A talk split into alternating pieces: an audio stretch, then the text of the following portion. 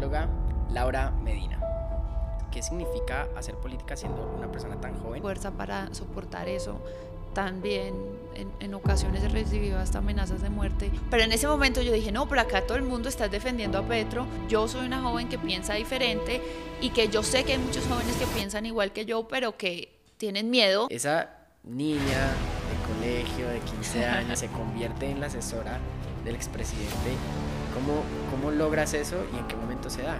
Y en ese momento yo me acuerdo que yo lloraba y yo decía, no voy a poder seguir estudiando, no tengo que comer, me toca responder por mi familia, ¿qué voy a hacer? Y ahí fue cuando el presidente Uribe dijo, ay, ¿quién es esa niña? Por el jarrón de los retos. Reto. Llamar a alguien y decirle que vas a trabajar con Petro.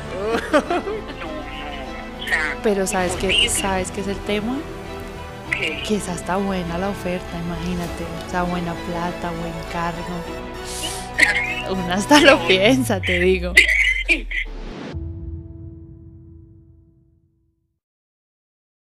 El filósofo y ensayista español José Ortega un día dijo, jóvenes, haced política, porque si no la hacéis, igual se hará, y probablemente en vuestra contra. La invitada que hoy nos acompaña sí que sabe qué es hacer política desde joven y lo ha hecho utilizando las redes sociales como esa herramienta y ese vehículo para comunicar su mensaje y decir las cosas sin pelos en la lengua. Es un placer hoy tener como invitada al video podcast de creadores digitales a la politóloga Laura Medina. Bueno, Jero, muchísimas gracias. Para mí es el placer estar aquí en este espacio, que la gente conozca un poco más de quién es Laura Medina y de verdad que es un honor. Te felicito por este espacio, me parece increíble y bueno, aquí estoy lista. No, gracias, gracias a ti en serio por, por aceptar la invitación, porque sé que tienes una agenda súper apretada eh, y, y pues que hayas sacado este espacio para compartirles a las personas esto.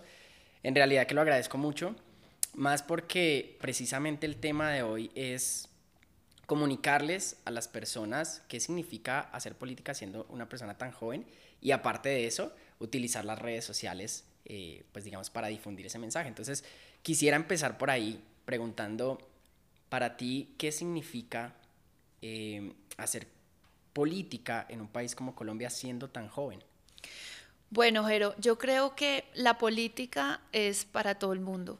Y en ese caso, pues digamos que veía yo muchos jóvenes que estaban alejados del tema. Yo estudié ciencia política. Desde los 15 años entendí que era la carrera que quería estudiar wow. y, y, soy una apasionada por la política, evidentemente. Si no me gustara, pues claramente no me metería en este mundo que es tan difícil y que por supuesto, pues mucha gente cree que es solo de viejos gordos allá sentados en el Congreso de la República hay gente que ni siquiera sabe la diferencia entre un concejal, un congresista, hay gente que no se involucra. Claro que ha cambiado, por supuesto que hay muchos jóvenes, sobre todo, que ahora están diciendo, no, es que este país es nuestro. Entonces, hagamos un control y a, más allá de hacer un control, metámonos en la política. Yo sentí eso desde los 15 años y bueno, de ahí en adelante, ya hoy en día tengo 30, eh, ya no estoy tan joven, pero ahí vamos, ahí vamos en no, ese claro proceso. Y creo que ha sido una eh, historia retadora, pero hay muchas veces en donde he querido decir, no, ya no quiero hacer nada de esto, esto es una mierda, de verdad. Pero wow. muchas otras veces digo, no, hay un propósito superior y así suene muy cliché, pero de verdad que yo amo mi patria y yo creo que hay que hacer todo lo que se pueda hacer por el país. Entonces, eso es lo que he venido haciendo y me he venido motivando todos los días en donde no encuentro la fuerza, por eso mismo. Es que es eso, ¿sabes? Yo, yo creo que va muy ligado a tener un propósito, porque en definitiva, cuando las personas no tienen un propósito en su vida, no tienen como esa claridad, pues es muy fácil que en el camino se desvíen, ¿sí? Porque tienen otro tipo de intereses. Pero cuando hay un propósito y un deseo intrínseco de ayudar, de, de vamos, tener como ese espíritu altruista, se pueden hacer muchas cosas. Y, y, lo bueno es abordarlo desde esta etapa, desde la juventud en la que puedes entender cómo es que funciona el mundo hoy. Porque sí. lo que dices, los gordos ancianos que están probablemente muchos sentados allá no conocen, ¿sí?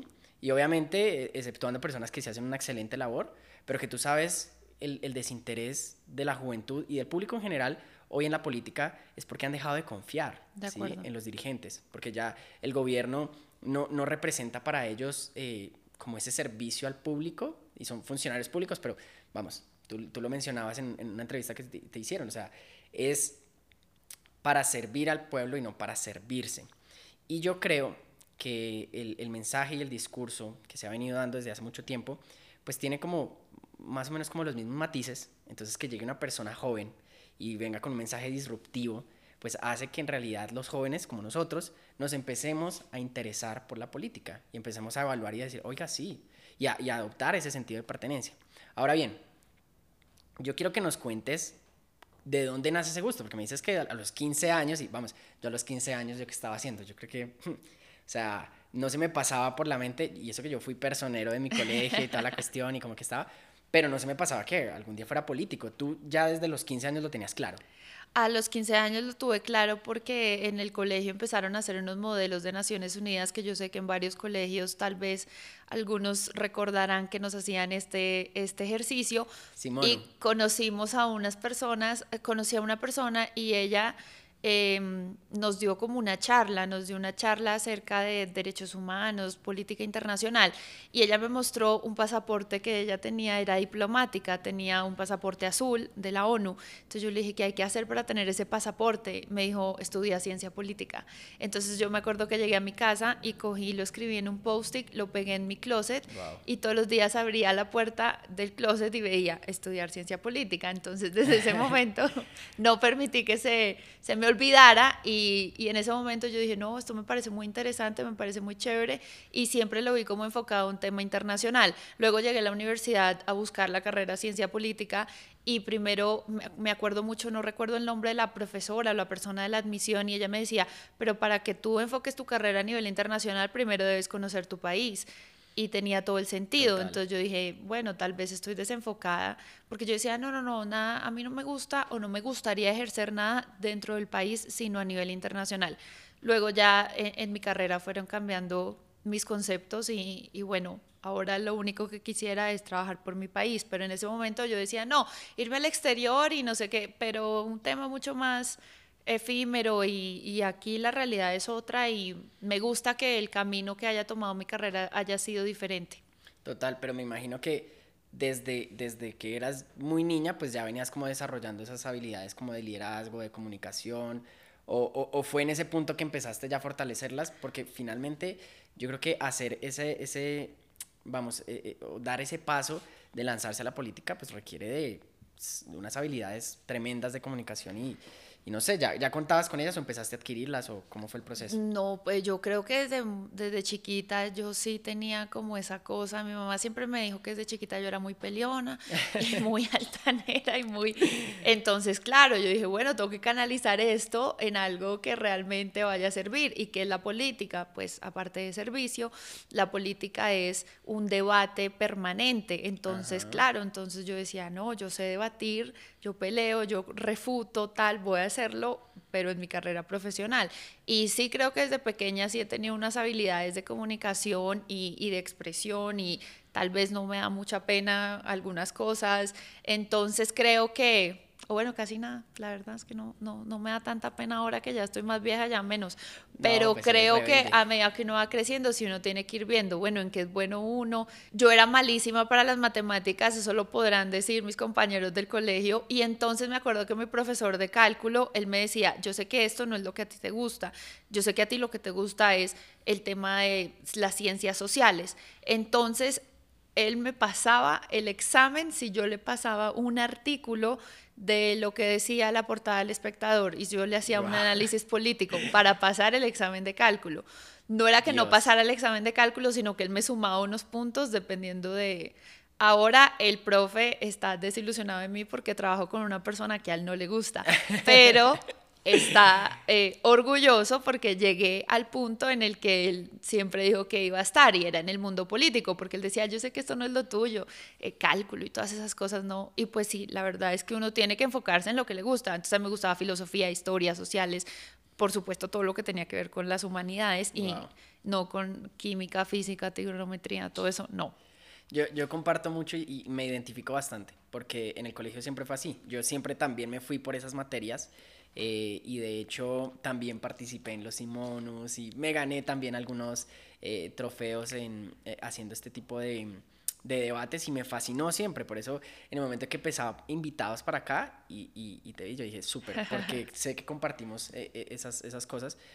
Y me parece muy curioso lo que me comentas de este profesor, porque yo creo que la política obviamente tiene una función muy importante en la educación.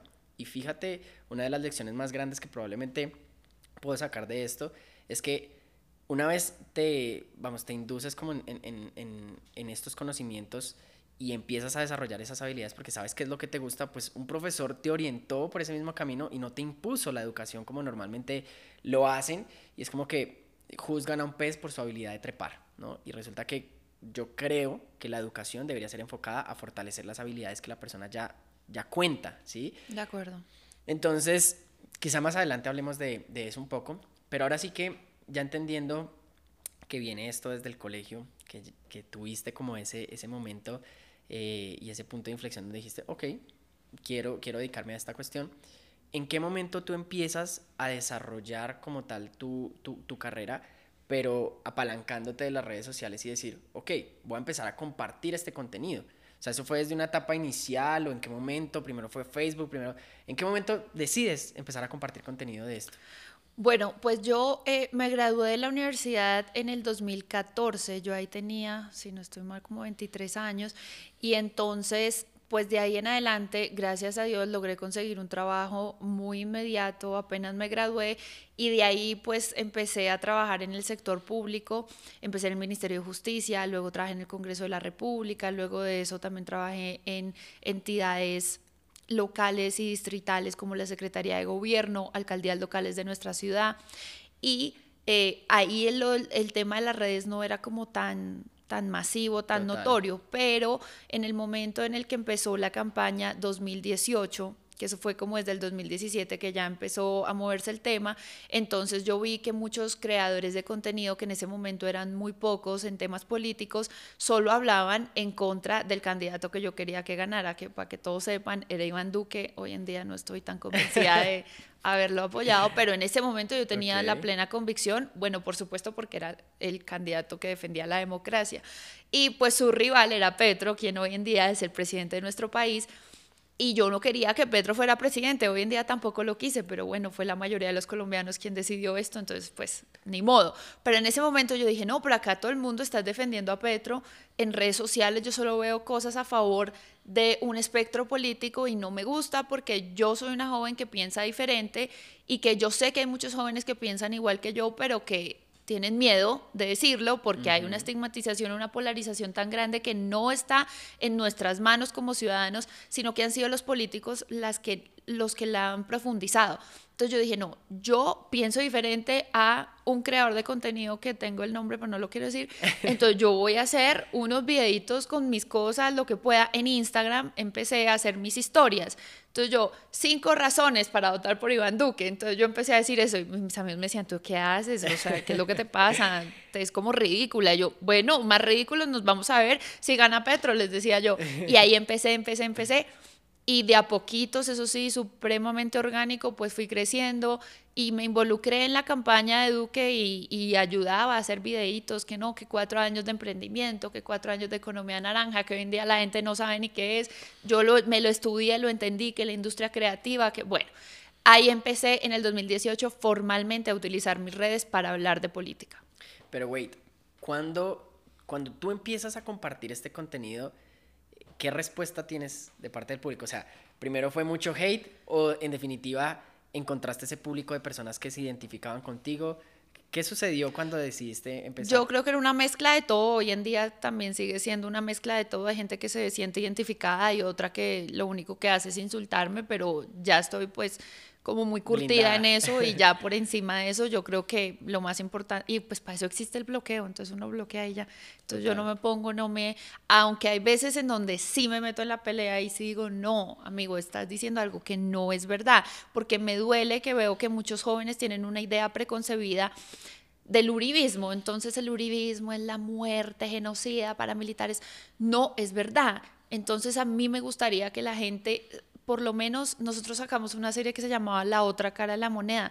Escuchemos las dos versiones y ya ustedes verán con cuál se quedan, pero todas las historias no solamente tienen dos, tienen muchas versiones y hay que escuchar la voz de todo el mundo. Entonces, eso es lo que yo intento hacer. Yo sé que hay muchos jóvenes que no están de acuerdo con la ideología política que yo defiendo, pero también sé que hay otros que ni siquiera saben qué es una cosa y qué es la otra. Entonces, bueno, escuchen las dos partes y ustedes verán qué les parece mejor o con qué se sienten más identificados o qué sienten que de pronto, oiga, de pronto esto que nos dijeron era como mentira. Entonces yo creo que sí recibía entre hate, también apoyo, también como que uno decía, bueno, esta pelada de pronto como que lo que está diciendo es algo que yo no, como que no sabía. Entonces, pues parémosle bolas a ver qué. Qué chévere. Más o menos así como que fue empezando el tema. Además que, fíjate que las redes sociales, pues obviamente nacen como un canal de, entretenimiento para conectar a las personas, sí, por eso son redes sociales. Pero las personas empiezan a, dar contenido de valor y empiezan a instruir y, y ya empiezan a tomar un sentido, ¿sí? Más que el simple entretenimiento. Entonces, desarrollar o ayudarles a las personas a desarrollar un pensamiento crítico para que ellos saquen sus propias conclusiones es algo muy valeroso porque las personas probablemente, eh, aunque no estén muy interesados en la política, todo el mundo opina de política y más en tiempos de elecciones, todo, todo el mundo, pero cuando uno va a decirle a la persona por qué piensa lo que piensa, resulta que esos argumentos están ligados a lo que piensa su familia o lo que le dijeron y nunca investiga, ¿sí? Entonces qué chévere que llegue una persona de esta parte o a quitarte la venda, pues, y tú te cuestiones y digas, ah, ok, puede ser por esto. Entonces yo creo que cuando uno lee, cuando uno se instruye, pues escuchaba una frase que decía, o sea, leo demasiado como para siempre pensar igual. No, uno está en constante transformación y probablemente eh, hoy tienes una postura, piensas algo sobre una cosa, después en el desarrollo te das cuenta que no era así, pero todo desde pues desarrollar como, como esa, esa capacidad.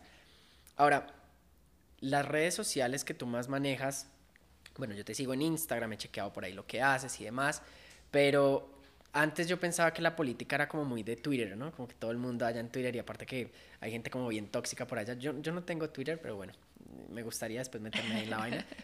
Pero... Sí, es tóxico. Pero entonces, ¿tú cuál, cuál crees o, o, cuál es tu red social favorita en este caso para, para comunicar este tipo de mensajes? No, eh, definitivamente Instagram es mi favorita, Twitter sí, por supuesto, es muy político, entonces cada cosa que uno pueda decir se puede sacar de, un trino a los medios de comunicación. Eso es como la, el gran valor que tiene Twitter, que casi que se convierte en un canal oficial de lo que dijo tal persona. Entonces, Gustavo Petro, a través de un trino, nombra a sus ministros o comunica al país quién va a ser su ministro o le avisa al país qué es lo que va a hacer o no sé. no lo hace por Todos los políticos lo hacen. exacto. Exacto, pero en cambio para mí Instagram siempre ha sido mi red social favorita porque me parece la más cercana y en donde la gente conoce realmente o pues trato de que la gente conozca realmente quién soy porque no solamente soy una persona que está brava haciendo videos hablando de política, sino hay muchas más cosas alrededor de mi vida y de por qué pienso de la manera que pienso, porque todos somos seres que tienen un, un eh, tema preconcebido de por qué piensan como piensan, qué pasó en la vida de ellos para que así pensaran. Tú ahorita lo decías, de pronto sus padres, en la universidad uno tiene, imagínate en mi carrera, ciencia política, Universidad de los Andes, eran unos profesores antiuribistas a morir, era, o sea, de verdad. Y entonces uno dice, claro, en la universidad tal vez yo pude haber pensado de una manera, pero luego a través de vivencias, sobre todo algo muy personal que ocurrió en mi vida, entendí que todo lo que yo pensaba tal vez no era así. Entonces empecé como a vivirlo desde mi experiencia personal. Y yo sé que muchas personas pues tienen unas experiencias personales distintas y por eso piensan como piensan, pero pues también obviamente que entiendan que hay una diversidad de mucha, muchos pensamientos en nuestro país y pues que ojalá seamos tolerantes y no nos matemos como pasaba en unos tiempos en nuestro país en donde se mataban por ser liberal o conservador. Y hoy en día no nos podemos matar ni físicamente, ni intelectualmente, ni en redes sociales por pensar diferente. Total. Es que yo creo que ahí radica como como el tema de, de, las redes sociales, porque le da esa posibilidad a las personas de, vamos, manifestarse, decir las cosas, eh, que no sucedía antes, ¿sabes? O sea, las personas, lo que tú dices, iban a, pues, no sé, a elecciones y entonces si uno tenía el dedito rojo y el otro el dedito azul, pues obviamente se mataban por eso. Pero hoy en día, aunque no estamos exentos de, de, toda esa cuestión porque se ve muchísimas cosas, pues digamos que ya la persona tiene por lo menos la información sobre la mesa. Antes la información era como que había que recabarla muchísimo. Y yo quisiera que me contaras para ti qué, qué significa eh, o qué impacto tiene el mundo digital en la política actual, ¿sí? Porque obviamente antes no, no, no existía la parte digital en la política actual. Entonces, ¿qué crees? ¿Ayuda, no ayuda? Bueno, cuéntame qué, qué piensas.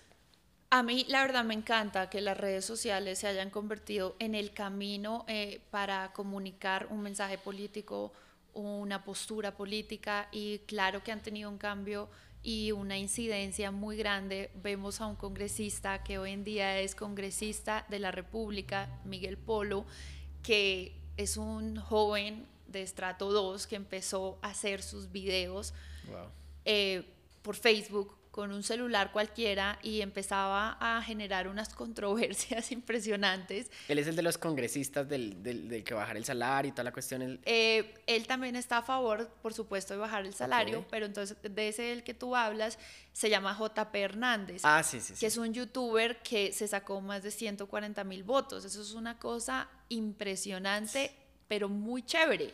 Y JP no tiene ni cinco de afinidad con nosotros, habla súper mal del uribismo de Álvaro Uribe, habla mal del Centro Democrático y ahora que llegó al Congreso dijo, oye, yo me impresioné porque llegué al Congreso y los primeros que firmaron el proyecto que yo estoy radicando para bajarnos el salario ya fueron los del Centro Democrático. Entonces tal vez como que chévere me gusta que la gente llegue allá y se dé cuenta, oiga, de pronto estos no son lo que yo preconcebidamente creía que eran.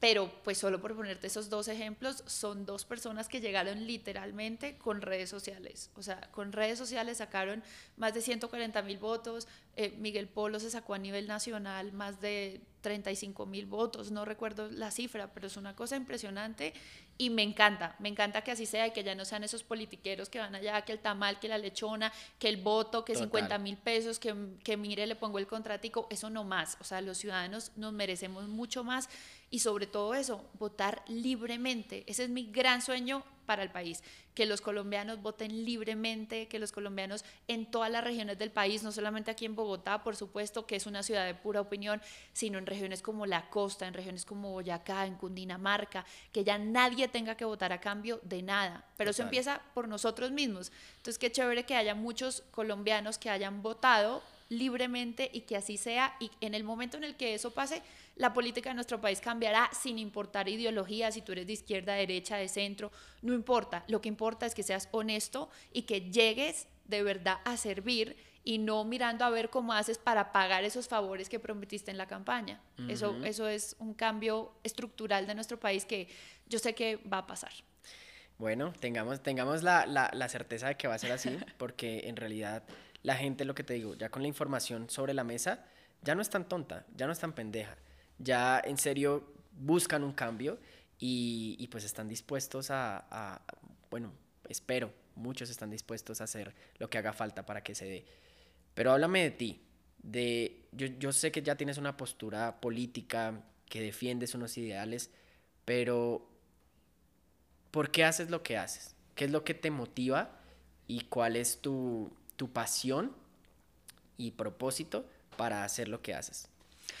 Bueno, yo la verdad es que cuando empecé simplemente tenía como una pretensión y era llegar eh, a más personas con este mensaje desde el otro lado de la historia.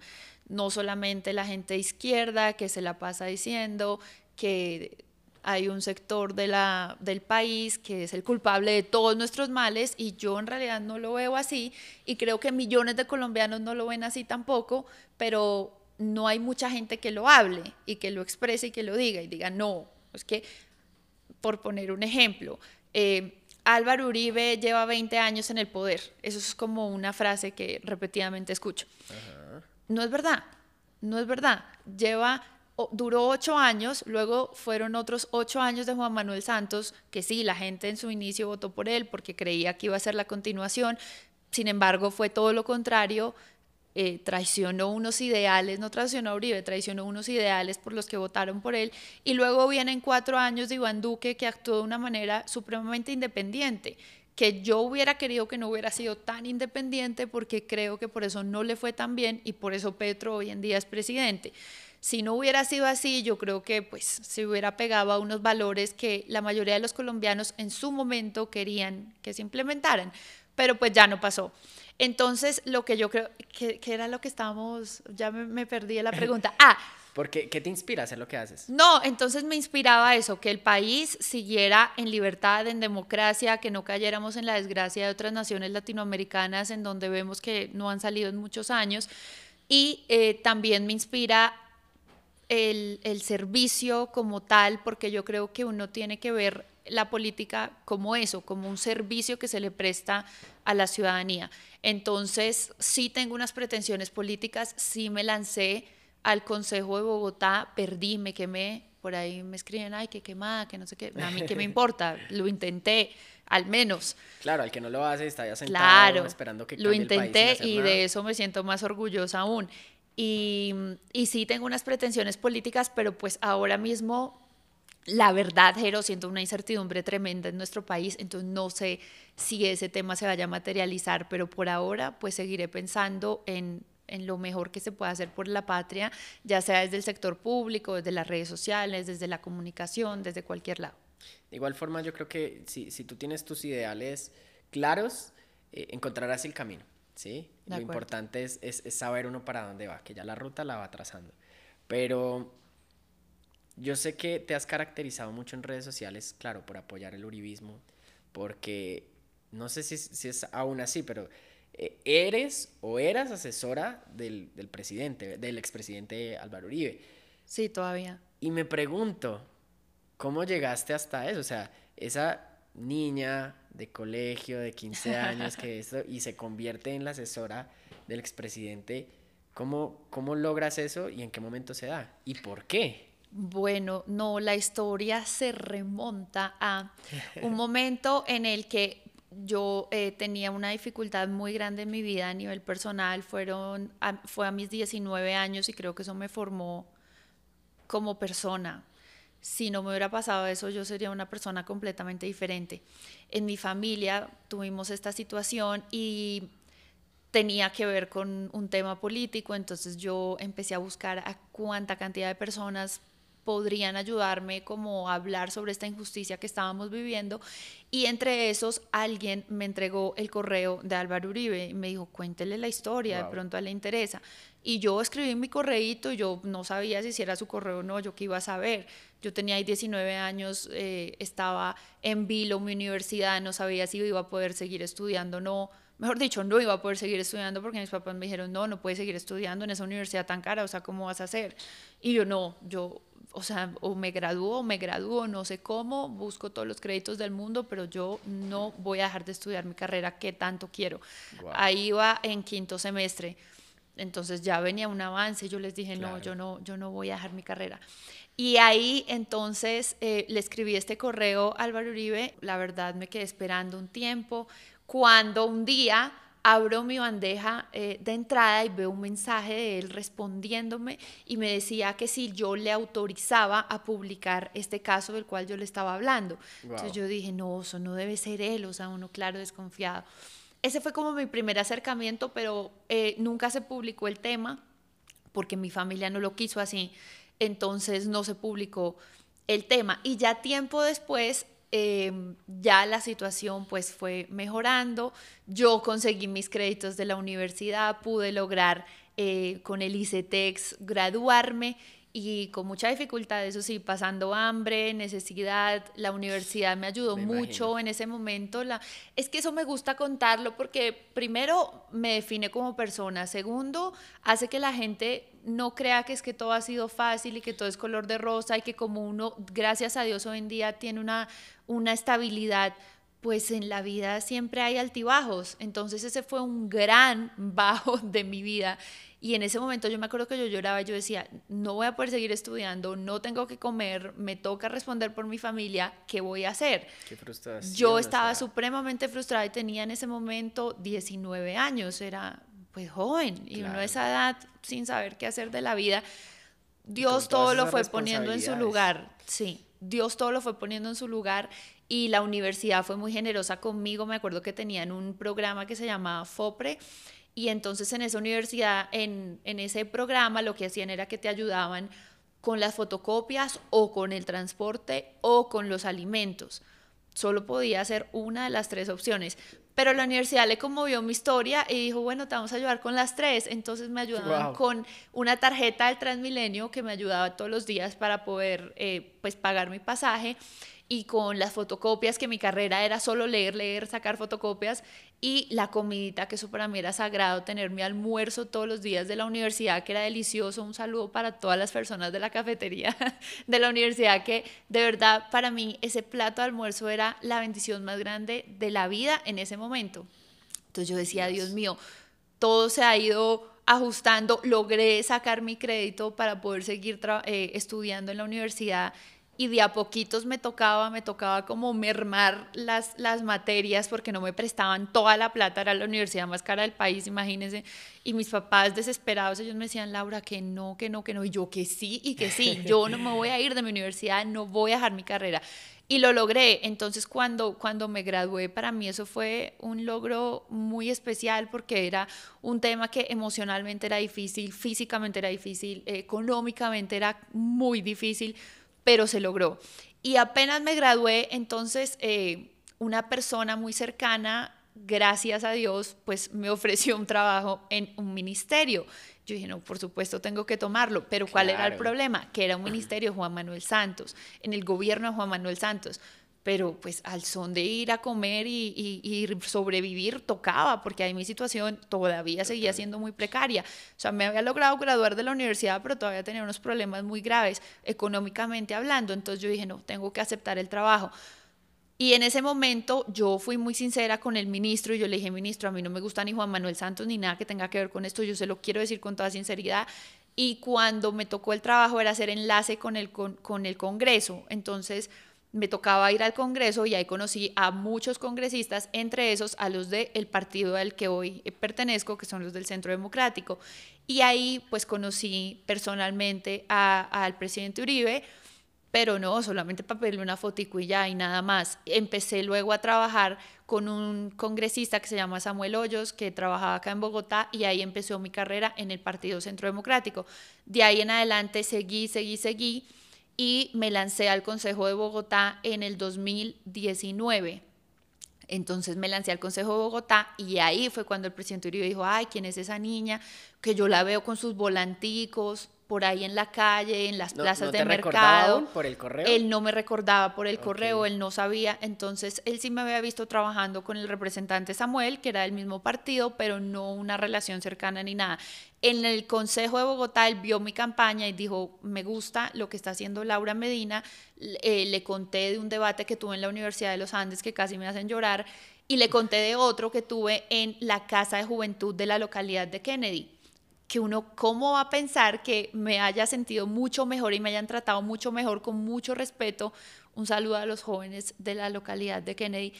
En ese momento, que yo era obviamente la única uribista y todos los otros eran del Polo, eran de la Colombia Humana, eran del Partido Verde, por supuesto, nada que ver con lo que yo decía, pero en ese debate me sentí tan respetada versus en la Universidad de los Andes, la universidad de, la cual yo me había graduado, en la cual yo había estudiado tanto que luché para graduarme de ahí, para que me trataran tan mal, Dios. Eh, en, una, en un espacio académico, pues intelectual, en donde, pues sí, todos tenemos opiniones diferentes, éramos varios candidatos al consejo, me hicieron sentir muy mal, versus en Kennedy. Entonces yo le contaba esta historia y él, y él le quedó sonando esa historia, él dijo, no, o sea, impresionante que la universidad más prestigiosa del país no sepa cómo llevar a cabo un debate, mientras que los jóvenes de la localidad de Kennedy sí lo hagan con profundo respeto. Y de ahí pues a él le gustó mucho mi campaña, que mi campaña pues fue una campaña muy precaria, una campaña de puro volanteo de calle y de redes sociales. Entonces yo me la pasaba con mi cosita acá, que ya ni me acuerdo cómo se llama eso, que decía vota por la 27, e, este 27 vota por la 27. Me la pasaba en la calle con unos jóvenes que voluntariamente me acompañaban, entregaba mis volantes, por supuesto recibía pues eh, apoyo, también mucho eh, insulto y gente que decía, no, o esto es una uribista, nada que ver y que no sé qué. Lo de siempre, ya, eh, como te digo, estoy acostumbrada a eso.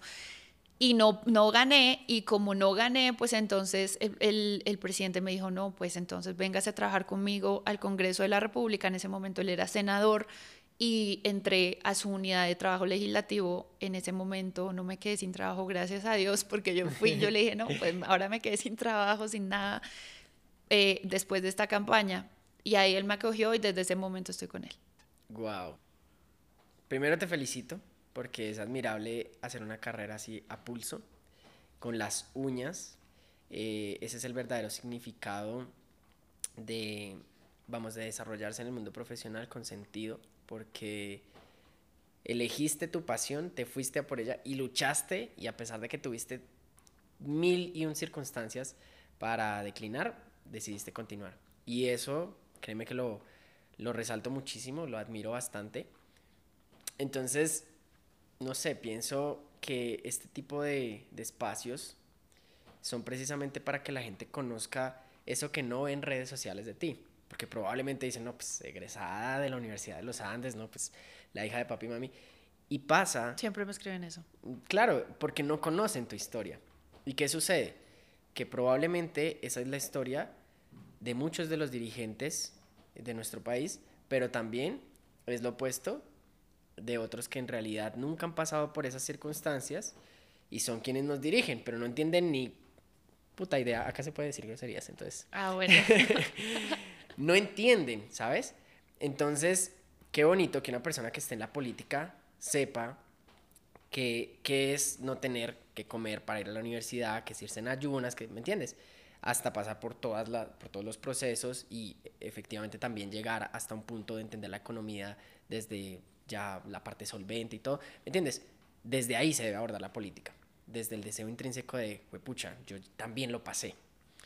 Entonces, como estamos aquí adentrándonos a este, a este espacio en donde las personas conocen un poco más de ti, hay una pregunta que le hago a mis invitados y es, ¿qué le podrías contar a las personas que no conocen de ti en redes sociales, que nunca has publicado. Y no sé, ahorita mencionaste que pasaste por un momento crudo en tu vida, además, no sé. Quiero que al igual te sientas con la libertad de lo que quieres y no mencionar, pero me gustaría que este espacio lo aproveches para eso, para comunicarle a las personas algo más que no está en redes sociales. Y no sé, cuéntanos. Sí, yo, yo creo que ese momento yo muy poco hablo de él pero sí marcó, por supuesto, mi vida y la de mi familia y hoy en día todavía sigue siendo una secuela, pero en ese momento como tal yo tuve que pasar unas situaciones tan difíciles que pasaban por el tema de pasar hambre, por el tema de no saber qué comer al otro día. Recuerdo tanto que teníamos toda una semana que solo podíamos comer arroz con huevo y una amiga me dijo como, ¿por qué estás tan flaca? Te veo ese brazo muy flaco, me dijo.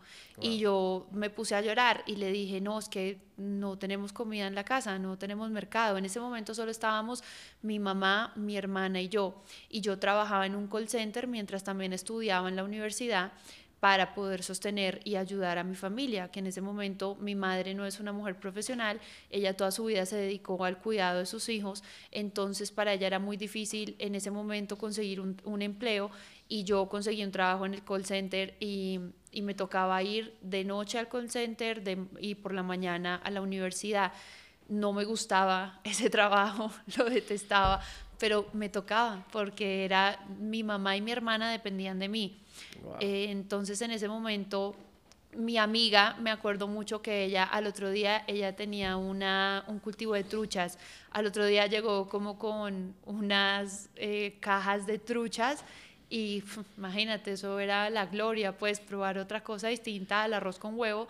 Y recuerdo que yo peleaba mucho con mi mamá en ese momento y ella decía, no, no, no, es que tenemos que pagar los servicios porque, pues, ¿qué vamos a hacer?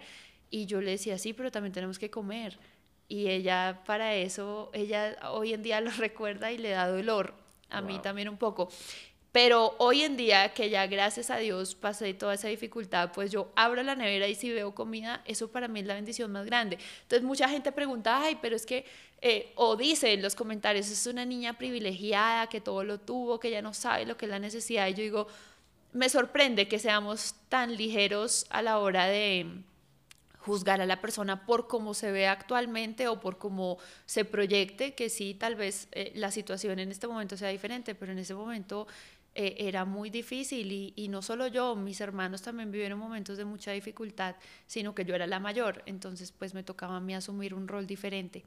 Pero yo creo que eso, pues digamos, sí me gustaría que la gente entendiera lo que ahora decía, que la vida es una montaña rusa y un día uno está arriba o el otro día está pasando necesidad, eh, mirando a ver cómo hace para al otro día poder conseguir el pan y la leche del siguiente desayuno agua panela, lo que marca, mejor dicho. Pero yo no comía huevo y en ese momento me tocó comer huevo todos los días. Entonces hoy en día amo mi huevito, pero antes yo no comía huevo ni porque me pagaran. Pero cuando era lo único que tenías para comer, pues te tocaba comer. Y yo siempre he sido de muy buen comer. Entonces mi mamá sufría en silencio y yo también, porque pues claro, uno pasar hambre no se le deseaba a nadie, era una dificultad muy difícil pero son momentos que, que me formaron y, y, yo sé que de ahí en adelante todo pues empezó a mejorar. Todavía hay dificultades, por supuesto, porque nadie sabe con la sed que otro bebe. Esa es una de mis frases favoritas.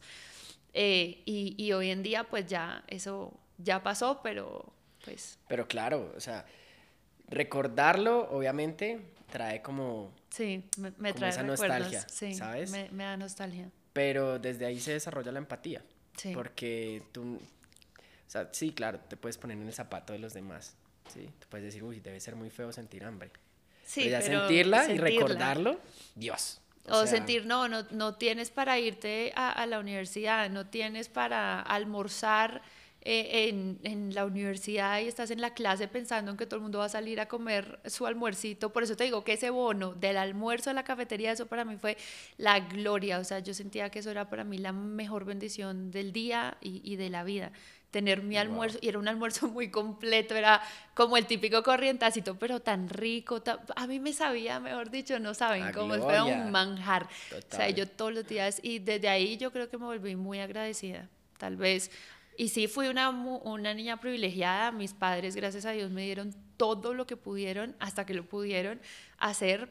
Y, y, de verdad que no tengo queja de eso, pero pues bueno, a través de esto ya yo entendí que uno en la vida está solo. Entonces, ¿con qué cuentas en la vida? Contigo mismo y con lo que tú seas capaz de hacer por ti mismo que eres capaz tú de hacer sin esperar a ver que tu papá te solucione, tu mamá, tu tío, tu primo, no, tú de qué eres capaz. Eres capaz de seguir en la universidad, eres capaz de mantener a tu familia, eres capaz de ir a buscar comida para alimentarte, de qué eres capaz como ser humano. Eso me puso a mí a prueba y fueron tres años y medio de prueba constante. Y bueno, creo que pasé la prueba. Claro que la pasaste, mira, es el reflejo vivo de que pasaste eso y te conviertes incluso en inspiración para aquellas personas que están transitando por ahí. Porque probablemente uno en esos momentos se siente tan abrumado que uno piensa que en realidad no hay salida, ¿sí? Pero cuando uno ve, ah, ok, es que hay personas que ya han pasado por aquí y, y eventualmente muestras que hay una luz al final, pues da como esas ganas de decir, ok, no me rindo. Y a veces este tipo de espacios permiten que la persona que está escuchando esto y que está pasando por un momento así, pueda en realidad darse cuenta que en la vida ni la racha buena ni la racha mala dura para siempre. Siempre vamos a tener eventualidades y en definitiva yo creo que cuando, cuando se transita por eso, lo que tú dices, se desarrolla el ser agradecido, el tener gratitud por, por hasta las cosas más obvias y más sencillas que muchas veces damos por hecho. Y, y vamos, yo, yo, yo creo que eso tiene un gran sentido. La gente que en este momento eh, te ve, se hace una idea preconcebida, ¿sí? Pero uh, escuché una frase eh, una vez que decía como que en la vida he sido afortunado porque nunca nada me fue fácil. Y la razón es que cuando tú estás pasando por momentos de aflicción, es ahí donde desarrollas cosas que ni siquiera eras consciente que las tenías. De acuerdo. Pero es que te tocó, ¿sí? Y pues lo utilizaste para el bien, que eso fue lo afortunado, porque fíjate que hay personas que hacen el mal y la excusa de ellos es, pues es que no tenía que, que comer, no tenía nada, no tenía... Y por eso hice el mal y por eso hice esto. Pero hay personas como tú que dicen, no, pues yo hice el bien porque es que no tenía otra opción, no tenía que comer, no tenía cómo pagarme mi estudio. Entonces siempre, siempre se puede encontrar el buen camino. Pero la, la, la, la razón y la justificación de eso yace desde lo más profundo del sentimiento en el que uno se tiene que poner a prueba porque cuando tocas fondo no hay para dónde más hacerlo, si es para arriba ya. Y la vez pasada escuchaba algo que me, que me impactó tanto porque decía que cuando tú te caes, tienes dos opciones de ver las cosas. Si te caíste en un bache, te levantas y te sacudes, o si te caíste en una tumba, ¿sí? Y creo que tú te levantaste de ahí, ahora eres muy referente para eso, así que te, te, te reconozco mucho lo que haces, te reconozco mucho. Ahora bien, has alcanzado este, una comunidad, eh, ya eres un referente, te verificaron tu cuenta, ya como que ya es más en serio las cosas. Y a pesar de tener mucha polémica, eh, en muchos aspectos supongo que también has amasado mucho amor de esas personas que comparten. ¿Qué es lo que más valoras de tu audiencia? No, yo valoro que la gente crea en mí y, y, eso, un tema de la credibilidad es muy importante y pues digamos que en temas políticos es supremamente difícil pero a mí me gusta que ellos interactúan o yo intento interactuar mucho con ellos. En, el, en la pandemia me inventé una cosa que se llamaba lunes de empleo, entonces yo les pedía todas sus hojas de vida, no como tal en pandemia, sino ya como recuperándonos de la pandemia. Yo decía, tanta gente que necesita trabajo y entonces todo el mundo decía, no, ella trabaja con Uribe, ella debe tener cómo ayudar a trabajar. Y eso es otro tema, pero, o sea, nada que ver. E, e, era tan difícil para nosotros eh, poder acceder a algo en donde uno pudiera ayudar a otra persona mediante un empleo. Pero entonces, ¿qué era lo que yo eh, pensaba? Yo decía, bueno, pero hay mucha gente que de pronto aquí me sigue, que puede ver este perfil y le pueda interesar. Entonces yo le decía, ven, dame tu hoja de vida, lo ponemos y, y a ver que de pronto alguien se interese, que un fotógrafo, que un abogado, una administradora. Y ahí logramos conectar a varias personas y varios me escribían, ya conseguí el trabajo, gracias, ya me contrataron. Eso, qué gran, qué gran satisfacción uno poder ayudar por medio de sus redes. Yo valoro es que, que ellos sean tan, sí, como tan firmes y que de verdad crean en lo que uno dice, pues me parece difícil porque es muy difícil ganar credibilidad en, en el mundo político. Total. Y es muy fácil perderla. No, pues imagínate. En un segundo pierde la credibilidad, no solo en el mundo político, sino las personas que tienen algún tipo de reconocimiento, tal vez, no sé, los tienes en un pedestal y luego pasa algo y dices, ay, no, ya no, ya no me gustó. Entonces eso de perder la credibilidad es bien complicado. ¿Y te ha pasado de pronto que has publicado algo de lo que te hayas arrepentido? Mm. pues no sé, la verdad, no. Pero sí me acuerdo de una publicación que yo hice. Era la primera mujer que vacunaban en Colombia, que fue una enfermera. Entonces ella tenía como una eh, postura así de su mano en el corazón y alguien muy ingenioso cogió esa imagen y luego puso el logo del Centro Democrático, ah, que también es con la mano en el corazón. Entonces yo lo publiqué. Y entonces, no, pero el problema no fue solo publicarlo, o sea, no problema porque me pareció bien y ahora les cuento por qué, sino que yo puse después, gracias al Centro Democrático, las vacunas en Colombia serán gratuitas para eh, todo el mundo, porque es que es verdad, porque el Centro Democrático, un congresista del Centro Democrático sacó una ley para que no nos cobraran la vacuna, sino para que fuera gratuita, porque uno en esa dificultad total, entonces todo había que eh, reglamentarlo, había que pasar una, una ley para que la vacuna fuera gratuita, entonces yo puse eso. Pero en ese momento los políticos del país dijeron, no, eh, no es un momento para politizar la vacunación Ah, y yo sé que tienen razón, pero yo también quería decir que el Centro Democrático era el responsable de que todos tuvieran su vacuna gratuita, obviamente metiéndole el tema político, pero pues a mucha gente la verdad no le gustó y entonces eso me vino una oleada de insultos, bruta, estúpida, pelimona, no sé qué, lo de siempre. Eh, y sí, y la gente se molestó con eso en su mayoría. No, me imagino que ya has hecho una coraza ahí. Pero pues yo la verdad es que no me arrepiento de haberlo dicho porque era la verdad. Tal vez pues sí, pues me atreví a poner esa fotico que ni siquiera la hice yo, la puso alguien y, a mí me pareció bonita. Pero sí, yo entendí ahí el mensaje que no se tenía que politizar ese proceso, pero yo sí quería decir que el Centro Democrático había luchado en la pandemia, aparte porque es que en plena pandemia yo me fui por eh, zonas de Colombia con un traje de astronauta, esas cosas que nos está todo tapado porque era plena pandemia y nos fuimos a entregar respiradores que el partido había comprado, cada uno de esos respiradores costaba 100 millones de pesos y nos fuimos hasta Tumaco, nos fuimos al Chocó, nos fuimos a La Guajira a entregar estos respiradores que literalmente salvaban vidas en ese momento. Entonces yo sí me sentía orgullosa de todo lo que este partido había hecho en medio de la pandemia que mucha gente no conoce ni conoció en su momento y que pues tampoco es para andar alardeando eso, porque hace el bien y, y, no digas qué fue lo que, hiciste. Derecha no sí, exacto, ese es el dicho. Entonces ya, pero en ese momento yo sí me sentí muy orgullosa de haber ido a entregar esos respiradores que de verdad las personas decían esto va a salvar vidas. Entonces yo decía, uff, qué gran, qué gran trabajo. Una de las, de las pocas cosas que uno pues puede contar que ha, que ha hecho. Punto más crítico en tu carrera política.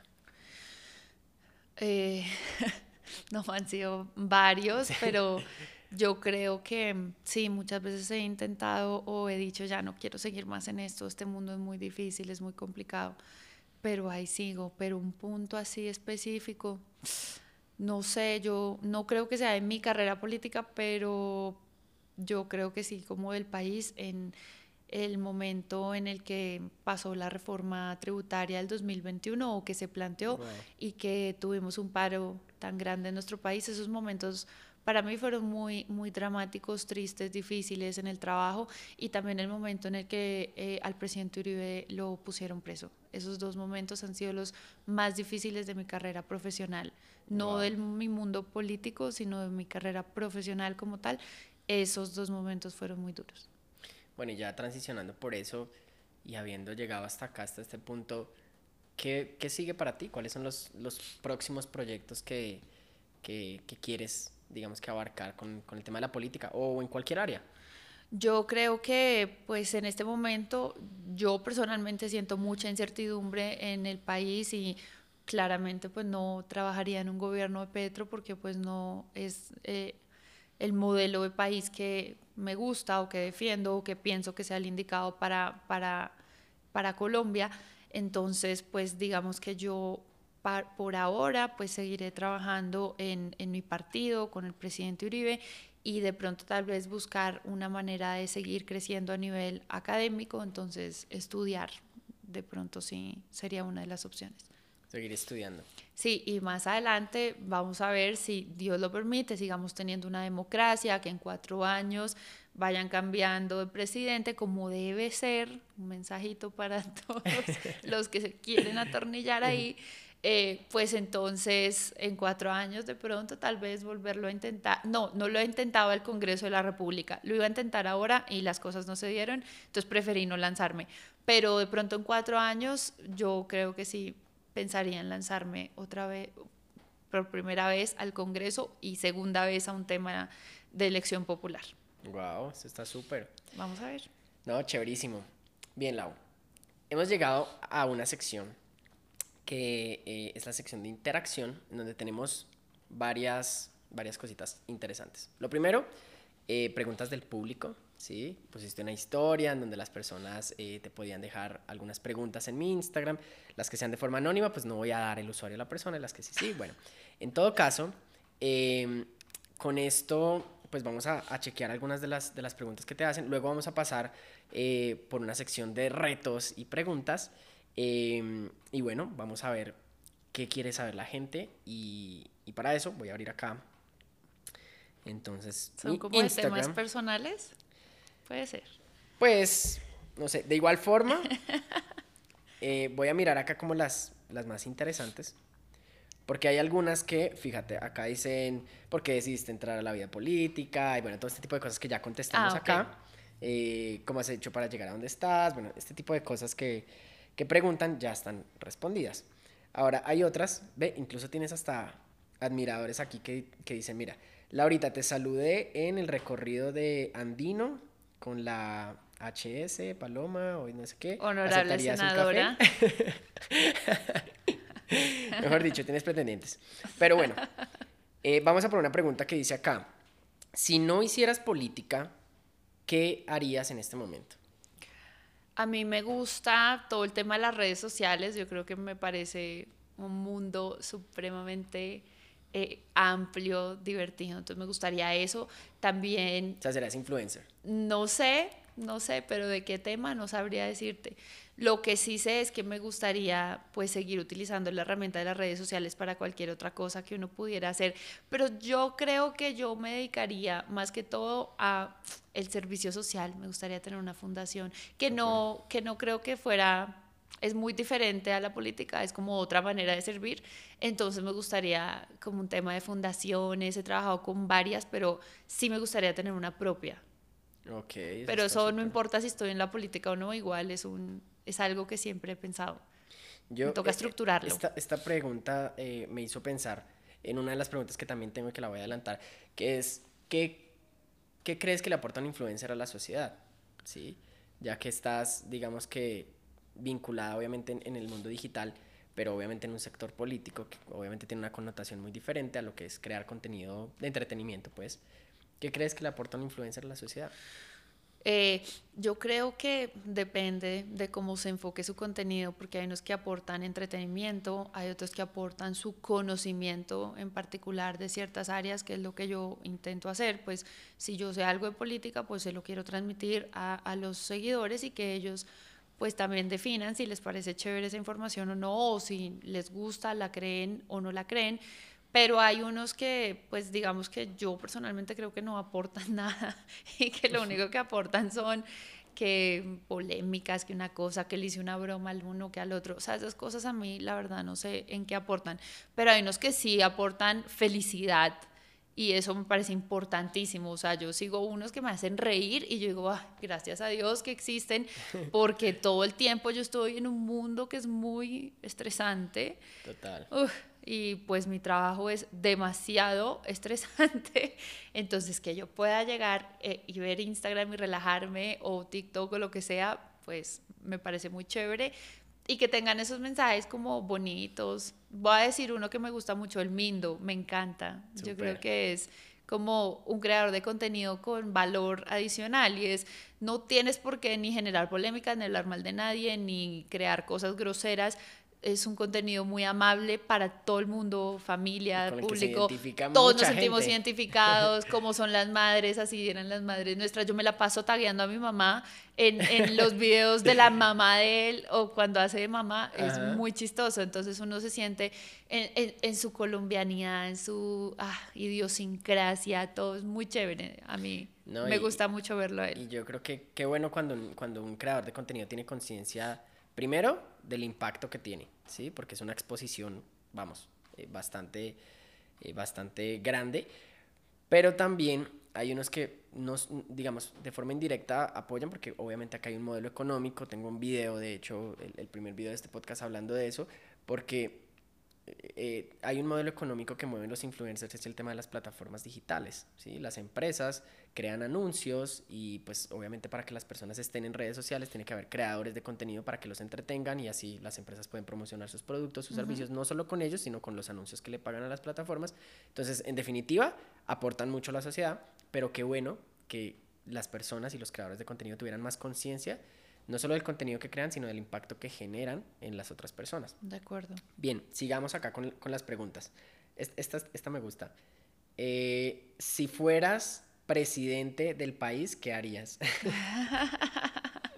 Vamos, métete en el rollo de que fueras Laura, la presidenta, Laura Medina, presidenta de la República de Colombia.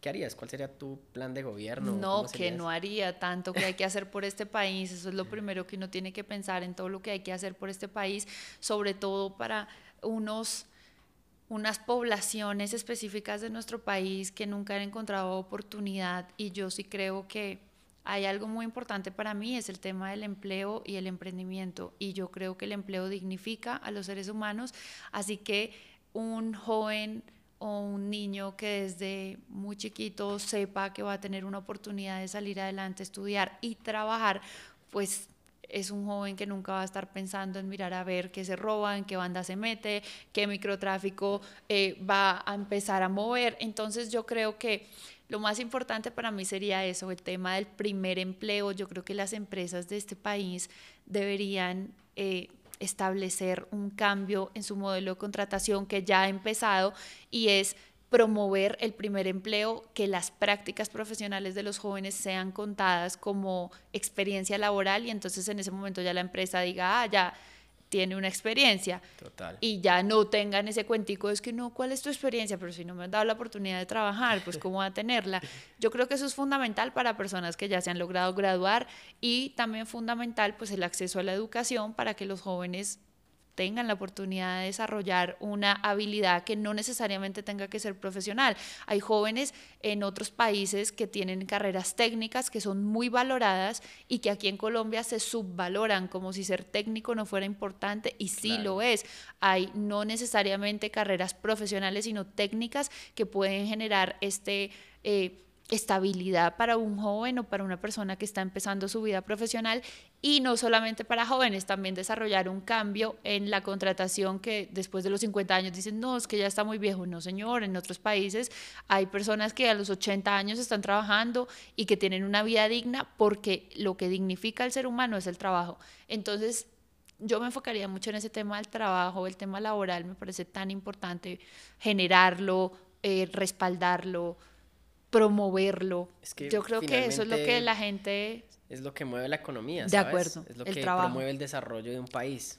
Y obviamente tiene un trasfondo desde la parte educativa, ¿no? Porque pues obviamente si hoy en día el, vamos, el Estado y el modelo educativo sigue imprimiendo carreras que ya no tienen, digamos que eh, la misma salida y que no entienden el panorama digital y el contexto, pues vamos, te darás cuenta que eh, en empresas como Google ya no piden títulos más que la, la, eh, habilidad que esa persona haya desarrollado. Sí, habilidades en programación, que por ejemplo eso también es un proyecto de ley de mi partido, ahí tiro la cuñita, en donde todos los jóvenes tengan en el pensum, pensum de su colegio eh, una, mar, una materia que sea de introducción a la programación, que va a ser el nuevo lenguaje, o es ya el nuevo lenguaje del mundo. Entonces tienen que saber inglés, español, programación para que se puedan defender en cualquier lugar del mundo y pues los medios tecnológicos hoy en día hacen que esto sea mucho más fácil. Yo creo que después vamos a tener que sacar un, un episodio del podcast donde solo hablemos de, de esto, en materia de educación, de propuestas políticas y, ah, y todo lo relacionado a esto, porque creo que ahí, ahí, es un tema muy interesante y muy jugoso del que se pueden sacar muchas cosas, así que tenemos otra, otra invitación ahí pendiente para hablar de esos temas. Ahora nos vamos a ir a una sección que me gusta mucho porque es la sección divertida de, este programa y es la sección de retos y preguntas. Entonces, para empezar con esta sección vamos por el jarrón de los retos. Así le pusimos. Bueno, porque no se me ocurrió otra idea y bueno. Pues. Con tal de que no sea llamar a un ex o algo así, porque no es buena idea. No, mira, te voy a explicar cuál es la dinámica de esto. Tú vas a ver papelitos eh, de dos colores, ¿no? Unos son retos y otros son preguntas, ¿sí? Ahora bien, tú tienes la oportunidad de elegir un, pues cualquiera, y si lo abres, lo lees y en definitiva no te convence, bien, está bien, no lo tienes que hacer. Entonces lo echas nuevamente ahí, coges otro y ese sí, pues ya sí o sí, tienes que hacerlo. Entonces, vamos a ver cómo te va. Eh, están moderadas las cosas. Es que Jennifer, la productora de esto, pues ella a veces se pone candente, pero esperemos que esta vez hayan buenas. Así que bueno, saca entonces ahí. A ver. No sé si estos son retos o son preguntas, el, el rosadito, pero bueno, cuéntanos. ¿Qué es lo más loco que has hecho por amor? No, varias cosas. A ver, ¿qué es lo más loco? Yo, ahora que me pongo a... Pero no me juzguen por esto. Pero lo más loco fue parquearme con mi mejor amiga a esperar a que saliera este personaje que me estaba poniendo los cachos claramente y eh, me había dicho que no, que él no iba a salir, que no sé qué, pero yo sabía que sí. Entonces nos parqueamos ahí, esperamos a que saliera y lo empezamos a perseguir para llegar al lugar en donde estaba y evidentemente lo encontramos. ¿Y dónde estaba? Con rumbeando por allá con otras. Entonces. ¿Y qué hiciste? No, perseguirlo y luego cobrármelas. Pero es decir, ¿lo, lo, careaste? ¿Le dijiste algo? En ese momento no, en ese momento no, pero después sí. No, y después me pasó otra peor. Llegué al restaurante, lo encontré con la otra ahí sentada en el restaurante. Entonces Ay, sí ya fue cara caramba. a cara. Entonces yo me paré y lo saludé. Hola, ¿qué más? ¿Cómo estás? Bien, ay, ¿y tu amiga quién será? Así en buena onda. Sí, no, yo haciéndome la... Y pidieron una entradita o algo. No. me fui, me tomé una ginebra que casi no me pasa del mal genio que tenía. Bueno, creo que esa es una, una experiencia así tóxica, pero bien, te, te Tóxica, quita- te, quitaste la venda tóxica. por lo menos. Sí, Bien, falta, entonces ya, ya sacaste pregunta incómoda, ya superaste esto. Vamos ahora con el reto, ¿sí? Esos son los papelitos eh, Bueno. verdes. Entonces vamos a ver qué reto te toca. Ya sabes, ¿no? Tienes la oportunidad de verlos, si lo quieres hacer, si no, cambias a, a otro. Reto. Llamar a alguien y decirle que vas a trabajar con Petro. Ese está buenísimo, ese no me lo quiero perder. Dios. Bueno, ¿Aceptas entonces el reto? No, es que a- te toca, acepto. Te toca. Acepto, me toca. Bien, pues eh, adelante, ¿a quién quieres llamar? Eh, voy a llamar a una amiga, pero me toca coger mi celular. Ah, sí, producción, por favor, aquí el celular. Está ahí en la cartera. Señores, en vivo y en directo, Laura Medina va a fingir y, que y va a ella, trabajar y ella es muy crédula, entonces yo creo que ella me puede creer. Y yo le voy a decir, pero tú qué opinas? Tienes que ponerle un speaker bien pegado al micrófono, todo el mundo silencio en el set y vamos a ver. A ver. Vamos a ver si me contesta. Es, es una amiga. Trabaja conmigo. Ok. O sea, es de mi mismo espectro político. Aló, Aló, hola Misa, ¿cómo estás? Milao. Bien, ¿y tú? Bien, Misa, es que ay, yo te quería llamar a contarte algo. ¿Qué pasó? Cuéntame. Estoy como preocupada. ¿Por qué? No, imagínate que me llega un mensaje de una persona que es cercana a Petro. Pues tú sabes que yo estoy ahí en un programa, entonces él como que trabaja cercano a, a esta gente, el pacto histórico. Y entonces él me manda un mensaje y me dice, no, Lau, es que mira, yo estuve hablando con Petro, no sé qué, eh, él ha visto lo que tú haces en redes sociales y le parece que fue pucha, que en vez de tirarle tan duro, más bien porque no viene y se sienta conmigo, charlamos y miramos en que pueda trabajar aquí. ¿Cómo te parece eso? Y hasta allá, y hasta allá me dijeron en qué y todo. No. Ay, ¿En no? Terrible, ¿ah? ¿Qué hago? No, yo te, yo te soy sincera. Comentar al presidente Uribe, ¿no te parece?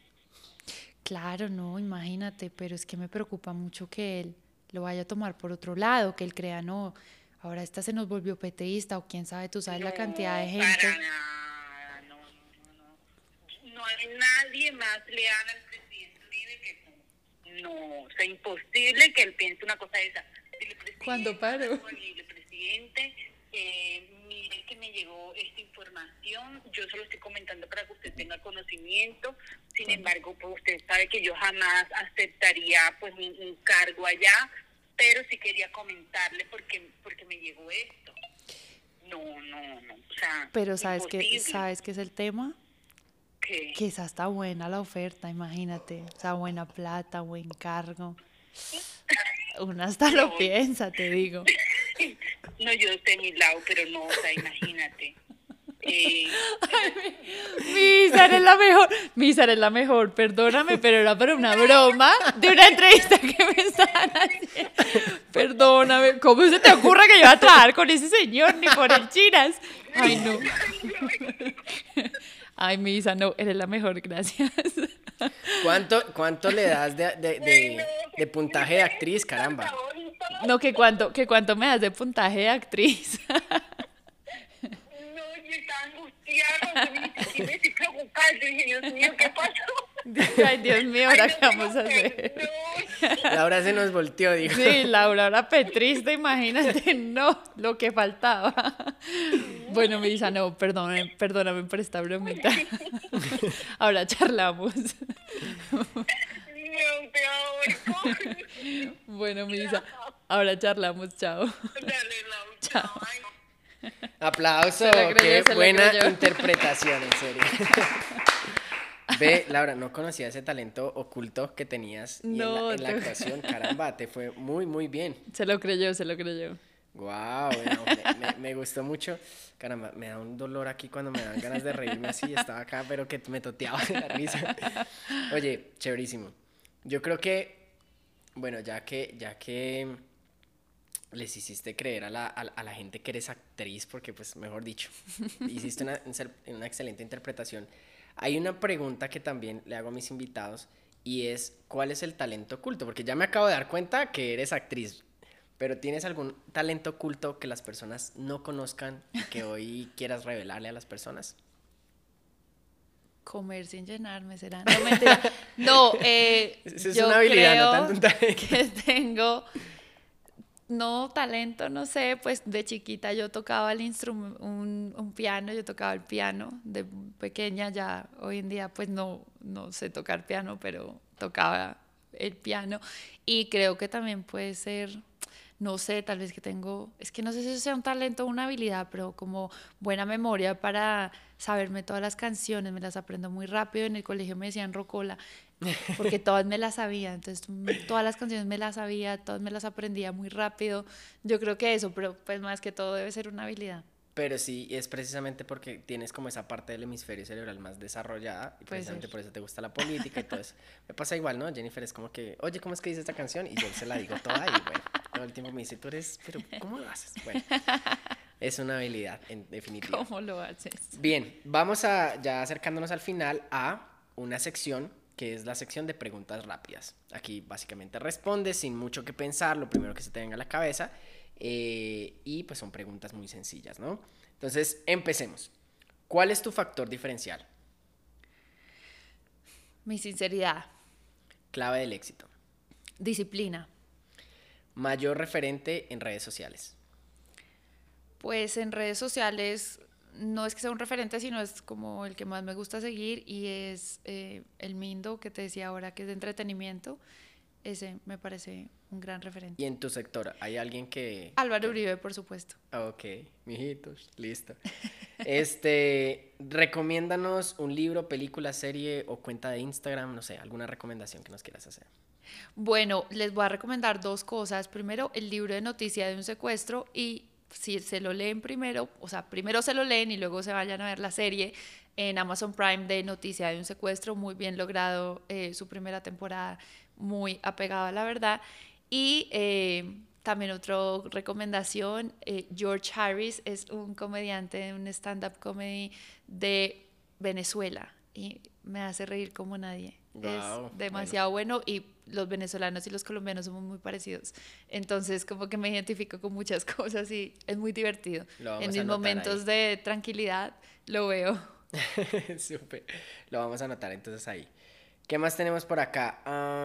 cosas que no pueden faltar en tu rutina. Mm, no, me levanto muy temprano, mirar el celular es lo primero que hago, hacer una pequeña oración y ya, eso, un cafecito, un cafecito es muy importante para todo el día. ¿A qué edad volverías y qué le dirías a tu yo del pasado? Eh, yo creo que tal vez a esos 19 años en donde toda la dificultad me ocurrió y decirle tranquila que la sacas adelante, tranquila. ¿Algún superpoder que desees? Mm, sí, de pronto tal vez leer la mente de los demás. Mm, eso está interesante. ¿Qué tanto es lo que piensan? ¿Y para qué? ¿Para qué querrías leer la mente de las personas? No, es que a veces uno no encuentra tanta sinceridad en todo el mundo, entonces de pronto, si uno le lee la mente a la otra persona, ya sabrá qué tan sincero es. La mente de Iván Duque ahí. no, ya la de Iván Duque no importa, la de Petro. Sí, ¿Qué quieres hacer con nuestro país? ok, y si tuvieras una lámpara de Aladino y pudieras pedirle tres deseos, ¿cuáles serían? No, pues esos son como clichés. Pedirle tres deseos más. no. No, no se puede, no se Yo creo tres deseos, ¿no? Que mi familia siempre esté bien, para mí es lo más importante, lograr el gran objetivo de mi vida o los logros que quiero para, para mi vida profesional y que este país siempre esté en libertad. Súper, bonitos deseos. Mejor consejo a la hora de emprender una carrera política en el mundo digital. No, yo creo que tener mucho cuero y que le resbale a uno si lo tildan de uribista paramilitar, que por supuesto no lo soy. Hay gente que ni siquiera sabe qué es ser paramilitar. Entonces, a mí todo eso me resbala.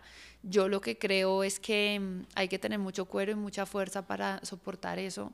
También en, en ocasiones he recibido hasta amenazas de muerte. Este país todavía es muy intolerante en muchas cosas pero yo creo que igual hemos avanzado mucho en eso, entonces nada, pues decir lo que se piensa de la mejor manera, de la manera más eh, fácil y atractiva posible para que la gente pues no se vaya a aburrir con un contenido que tal vez muchas ocasiones no encuentra entretenido como la política, pero es que la política es la vida de todos. Total, todo funciona. Con todo eh, gira alrededor de la política. Entonces, nuestra vida, eh, como le suben el pasaje del bus del Transmilenio, el hueco que tienes al frente de tu casa, hasta pues quién hace las leyes que determinan si vas a trabajar ahora por contrato de prestación de servicio o no.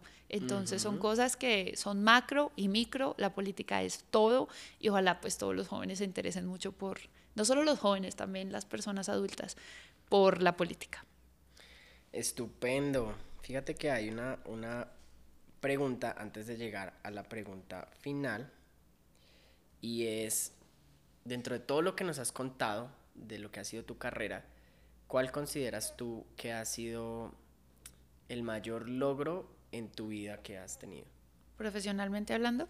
En cualquier ámbito, o si quieres mencionar uno personal y otro profesional, como, como prefieras. No, eh, personal, haber logrado pasar esa dificultad eh, que viví durante tres años y medio y a nivel profesional trabajar con Álvaro Uribe, el político más importante de la región, y así lo quieran o lo odien, la gente sabe que es uno de los políticos más importantes que ha tenido nuestro país y es un referente pues muy grande y darle la talla a él es algo de lo cual me siento supremamente orgullosa y ya llevo ya dos años y medio, ya casi tres años trabajando con él. Que no ha sido fácil y exige mucho, demasiado, sobre todo de tu vida personal, como entregar tu vida al trabajo. Entonces, es, ha sido muy retador, pero por supuesto para mí es el logro más importante hasta el momento. Eso sin dejar de lado que tienes un premio muy importante a nivel internacional, ¿no? Que es el, el Youth Leadership, algo así se llama. Ah, sí. Youth Leadership Award. Y ese premio, tú lo ganaste, cuando, ¿cuántos años tenías cuando lo ganaste? Yo ahí tenía 27 años. Ok, y ese es un premio que se le da pues, a, a los jóvenes líderes. ¿Cómo, ¿Cómo lo obtuviste? Una persona que ya había estado en, este, en esta premiación y que había ganado el premio dijo que veía que mi perfil podría ser como de pronto trabajado, estudiado y pues que me postulara a ver qué pasaba. Y me postulé y, gané. Wow, y fuiste a Washington. y fui a Washington con mi mamá y mi hermano y recibí este premio y bueno, una muy bonita experiencia. Imagínate, pasar del 2019 a pasar una etapa a estar para allá enfrente de todo siendo referente para tu país. Wow, admirable. Ahora sí que vamos con la pregunta final. Eh, y es, ¿qué diría tu biografía en redes sociales el día que ya no estés? Esas son unas preguntas muy filosóficas. Pero tú tienes desarrollado ese hemisferio, ¿no? Entonces... No, no sé, como algo así como que nunca se rindió, hasta el final lo luchó y lo que siempre he puesto, que lo tengo puesto en este momento, que Dios hace lo, eh, Dios hace lo, no, Tú haces lo posible. Yo hago lo posible y Dios hace lo imposible. Entonces, creo que eso es todo lo que en mi vida me ha definido, que yo hago hasta lo, mejor dicho, hasta donde más lo puedo hacer y creo que eso es lo que más me gusta de mí, que soy muy perseverante, que ya la gente lo toma es como intensa, que puede ser que sí. Mi mamá me dice, tú eres muy intensa y yo sí, mami, muy perseverante soy, demasiado. Entonces, hasta que no logro lo que quiero, mejor dicho, no descanso. Pero crees entonces mucho en Dios y confías mucho en Él. Creo en Dios, creo en Dios y siempre ha sido el pilar fundamental para sacarme de esos momentos de crisis en donde estaba brava con Dios y le decía, ¿por qué me tenía que pasar esto a mí? ¿Por qué nosotros? ¿Por qué? Pero ya después entendí por qué, para qué. Entonces, el para qué, pues bueno, todavía lo venimos desarrollando el para qué, pero ahí estamos. y que finalmente yo creo que, bueno, yo, yo, tú lo has dicho, este, Dios hace lo imposible, yo hago lo posible. Yo lo digo y siempre se lo digo a Jennifer, a las personas con las que hablo. Tú tocas la puerta y él se encarga de abrirla. Pero tú tienes que tocarla. De acuerdo. Porque es que hay muchas personas que dicen, yo confío en Dios. Y Dios, sácame de esta situación, sácame de esta situación. Pero están sentados en su sofá echándole la culpa al gobierno, a su familia, al barrio donde nació, ¿me entiendes? Y no se apersonan en realidad eso. Entonces me quedo con eso de ti. Creo que ha sido un espacio increíble, nos la hemos pasado muy bien y me despido agradeciéndote en serio por poder compartirle esto a las personas, independientemente de la postura política que tengas, de si muchos estén de acuerdo o no. Eh, creo que estás haciendo las cosas desde el deseo de servir y eso define todo, ¿sí? Porque independientemente de dónde estés, desde que tengas el deseo de servir, harás el bien sin importar a quién. Así que te agradezco mucho por este espacio y te doy muchas gracias. Gracias, Jero. No, gracias a todos por, este espacio tan chévere. Pues nada, eh, te despido ahí para que les des eh, un mensaje final de cómo te pueden encontrar en redes sociales y qué contenido se van a encontrar. Bueno, no, muchas gracias por ver este espacio. Mi nombre es Laura Medina, me encuentran en redes sociales como arroba Laura Medina Ruiz, en Instagram, en Twitter, en TikTok y también en Facebook como Laura Medina y bueno, se van a encontrar a la persona y también a las opiniones detrás de la persona. Haremos un control, una oposición democrática muy juiciosa a este nuevo gobierno que pues esperamos le vaya bien, porque si a ellos les va bien, pues a todos los colombianos también y no queremos nunca más que nuestro país esté incendiado y mucho menos por posturas políticas distintas. Que siempre estemos en libertad y en democracia como debe ser, resolviendo todos los problemas que tenemos como colombianos, pero ahí estaremos. Así es, nos vemos en un próximo episodio de Creadores Digitales. Muchas gracias. I'll see you later.